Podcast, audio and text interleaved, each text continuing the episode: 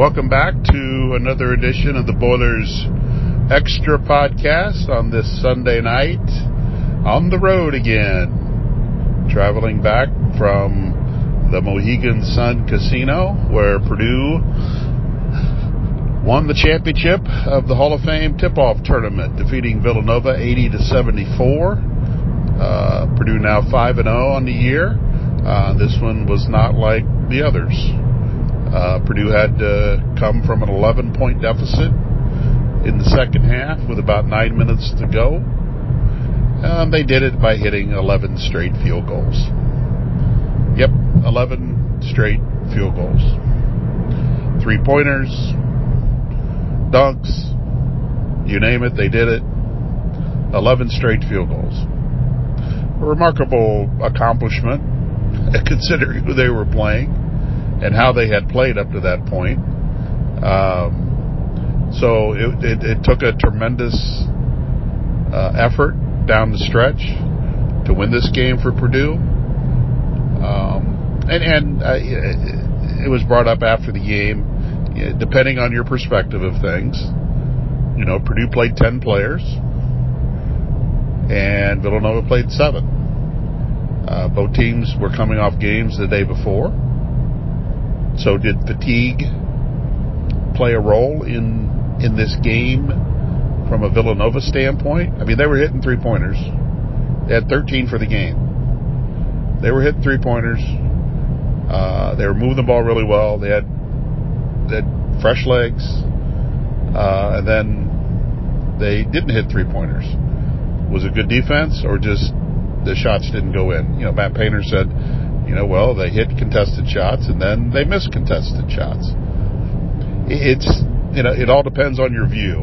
You know, if you're a Purdue fan, it was better defense. If you're a Villanova fan, it was just missing shots. And if you flip the script, Purdue fans would say, well, they just missed shots.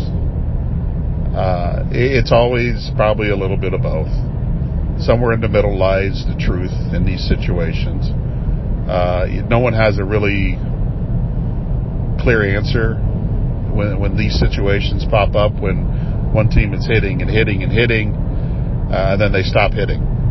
I, I, I don't think Purdue got out on shooters as as well as they need to, and that's something that they've struggled with this year.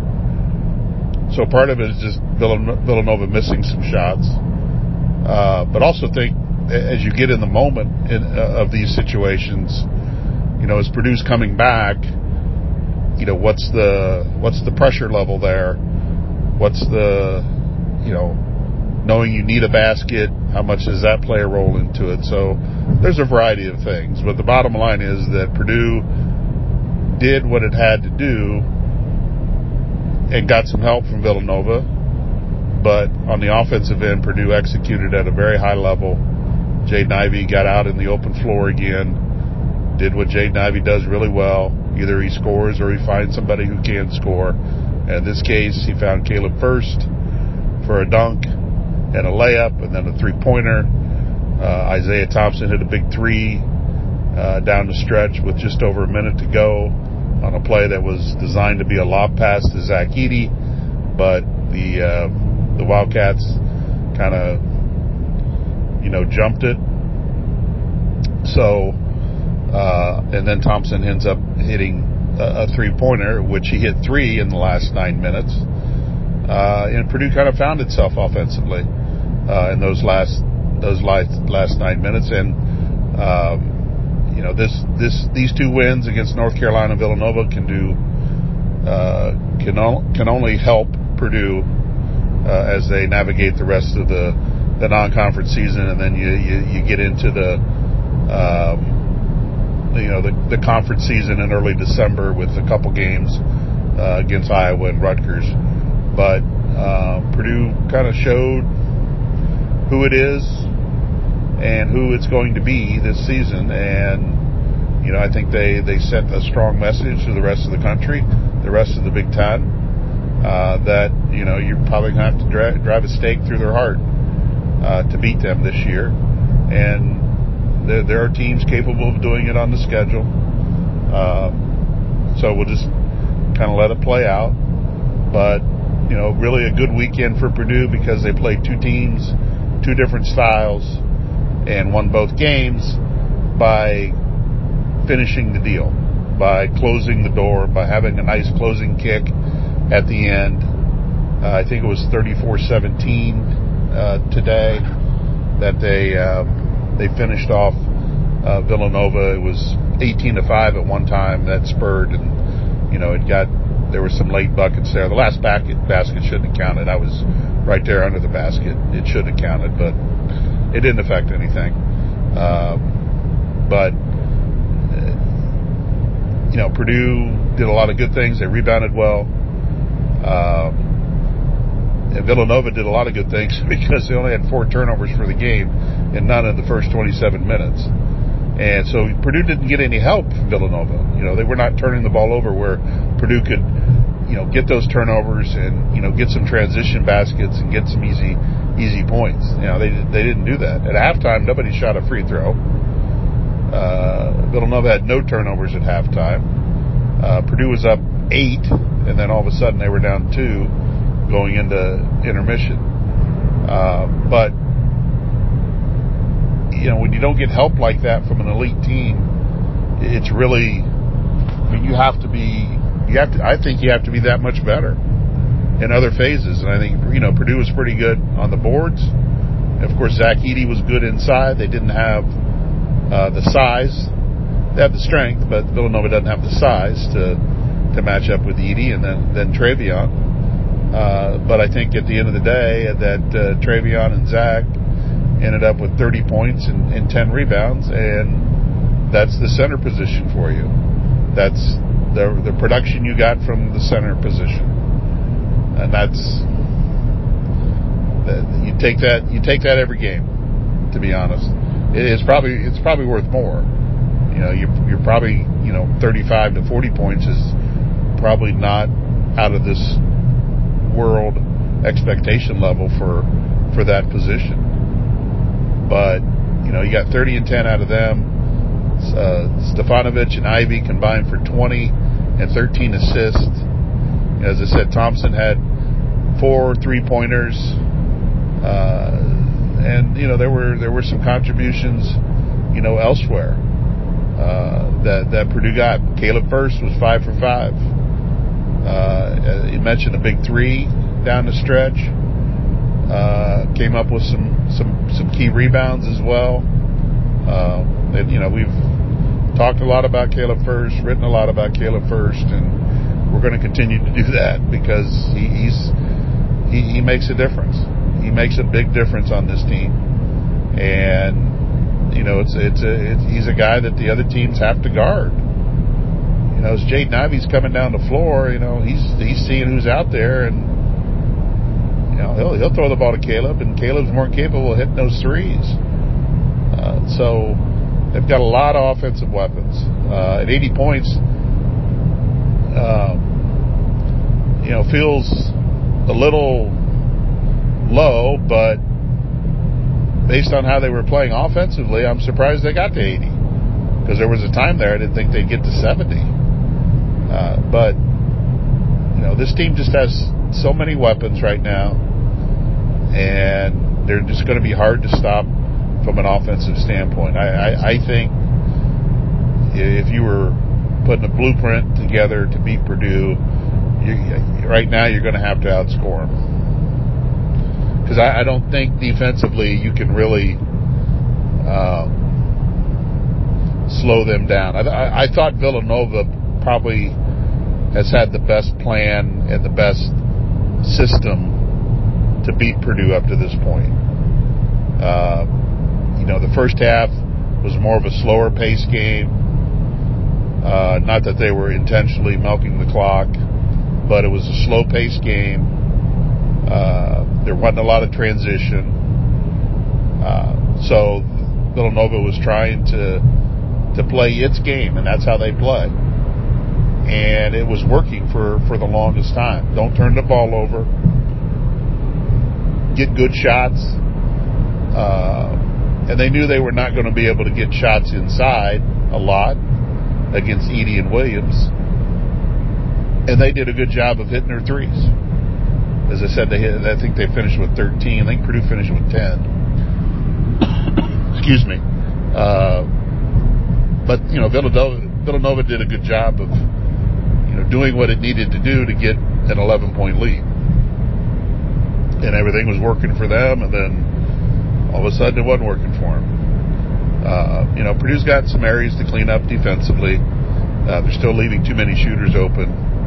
Um, but they're not giving up as many points in the paint that they did earlier in the year. I think the last two games, uh, they they think they've given up under 20. I have to check the North Carolina box score. That you know they may have gotten more than 20, uh, but I know that Wright State did not get up to 20, and Villanova did not get up to 20 uh, in this game. So you know I think Villanova provided a little bit of a blueprint. You, you've got to hit your threes, but you can't stop hitting your threes. You know the moment you stop hitting your threes against Purdue, you don't have a lot of other options because of what what's inside. It's just not you're not going to go inside and start scoring points against Williams and Edey. Although Villanova did a nice job attacking both of those guys, uh, coming off ball screens, uh, getting them on one-on-one situations, um, and that's something that Purdue just needs to improve. They need to become a better defensive team, but I'm of the opinion that they need to become a, a better defensive team in, in situations. Um, it doesn't look like look like at this point when you play, you know, the better teams on the schedule. Yeah, you'll you'll you'll shut down Omaha on Friday. You know, you've you've limited Wright State, you've limited Indiana State, you've you've made it hard on Bellarmine to score, which is fine. But you know, when you play Florida State you know, can you can you keep Iowa from getting into the 80s? Now, the other question with that is, can Iowa keep you from getting 90? Which, based on the way Iowa plays defense, I'm sure I don't think that's the case. But I'm looking for situational improvement when they play better teams now defensively. Can they make some stops when they need to. You know, you're holding the game's tied. You need to stop, and then all of a sudden you go on an 8-0 run. Well, was that caused by your defense, or was that caused by your offense? Uh, you know, it's always going to be a little bit of both. But uh, you know, that's you know, I think I've said this before. I, I equated to third downs in football. Um, you're not going to get off the field on every third down, but you need to you need to get off the field on some third downs, and you have to understand when those moments come. And I think that's I equate that to this basketball team. They're they're not going to make a lot of stops defensively right now, but can they make stops when they need to, when the situation calls for it? So that's going to be something interesting to watch when Florida State comes to town, and then. Um, and then you're going to play Iowa, and you're going to play Rutgers, and you're going to play North Carolina State, all in a row. And then you're going to play Butler, so on and so forth, and you're back into the meat of the Big Ten after that. But you know, can can they do it situationally? And and again, it might be a lot like tonight where you you find a team that's hot, but then they stop hitting. Is that because Purdue's defense was really really good, or they just stopped they stop hitting. Uh, you know, to be honest, both can be true. Both can be true, and that's probably where a lot of this lies. Is that both situations can be true on the given play. That's just kind of the way it is. But anyway, uh, good weekend for for basketball for Purdue. Uh, I, they were ranked See, I, I, the one thing I, don't, I, don't mind the polls. I, I, really don't. I just wish we had one. I, just, uh, uh, our company, Gannett, and we're, we're, and they own USA Today, and they put out a coaches poll, and it's a sponsored thing. So we have to, we're required to use that ranking in our stories. So, but based on the latest coaches poll, which hasn't been out since the preseason, Purdue's number seven. Now in the AP poll, they were number six this past week. Uh, you know, Villanova was number four. So I, I just wish we had one poll. I, I don't think we need a coach's poll. I just, just use the AP poll. It's the one that's most respected. It's the one that you know when you're referring to rankings that that people point to. You know, it's like in football this past, you know, fast, you know, it was Purdue. Well, you know, one of the teams Purdue played was just outside the top five. So if they beat them, was that another top five win or was it another top five win? So it's just when you see things like that, and I don't know if you how fo- how closely you follow it, but I'm required to put the coaches poll ranking in my Purdue stories. That's for football and basketball. That's just that's what we were told. That's what we do, and um, and if I don't do it, it gets changed. to be honest, it gets changed by somebody at the Indy Star, I think. So I mean, I, I don't know. It's, it's too crazy for me. And then in football, you you get the college football playoff rankings. Then ESPN uses that ranking as the the ranking as the ranking for the team when it it doesn't mirror AP or the coaches poll. So it's all screwed up. I hate it. I really hate it. Um, you know, I wish I could change it, but I can't. So I have to deal with it the best that I can. Sorry for the rant. Sorry, sorry about that, but that that just kind of popped into my mind. Anyway, good weekend for Purdue basketball. Uh, you know, the other thing to me that stood out in this game, or not in this game, this weekend. I mean, there's a lot of things that that, that stood out this weekend, but um, you know, Jaden Ivey, he had 17 rebounds, and it's not a surprise that he had 17 rebounds. 16 were on the uh, the defensive end, and I think that's where a lot of transition baskets are coming from. And he's just he's just getting out going, and you know, and I think that really benefits Purdue uh, with the ball in his hands. Uh, he, he he knows what to do with it. You know, I still think there's some growing up to do from his standpoint, but uh, he, he, for the most part, he knows what to do with it. He knows who's out there, who he can throw to, and he knows what he can do by you know by himself. He knows when he can take it to the basket. He knows when the opening's there. Uh, so I thought that stood out. I think he had 13 assists, two turnovers for the weekend. Uh, there, there's some eye-popping numbers there'll be some eye-popping numbers from these two games for Purdue, especially against the quality of competition that they played. Uh, so, you know, I again just a, a good weekend for them to come out here win this tournament. Uh, you know, I, I, don't think they needed to prove that they belonged uh, wherever their ranking is at, depending on what, poll you look at, but they did it anyway. Um, it, it it'd been easy for him just to kind of uh, fold up there, down 11 with nine to go, just kind of play out the string, and um, you know pack it in for another day. But they did. And I think this team is really hungry to win. I think they're hungry to, to prove that they are one of the better teams in the country. You know, obviously at the end they want to be the best team in the country. Um, so I think I think they, they they did prove a lot to themselves, but uh, I don't think they needed to prove anything to anybody. This is a good team. We knew it was a good team. Uh, it showed it's a good team, and they're going to be around for a while. And they're going to be around in the Big Ten. You know, they kind of helped the Big Ten put a band-aid on its week, uh, where the Big Ten was losing uh, a lot of games to to uh, uh, the Gavitt games in the Big East, and you know right now they're they're the leader of the Big Ten, and they're the they're the top team in the Big Ten right now.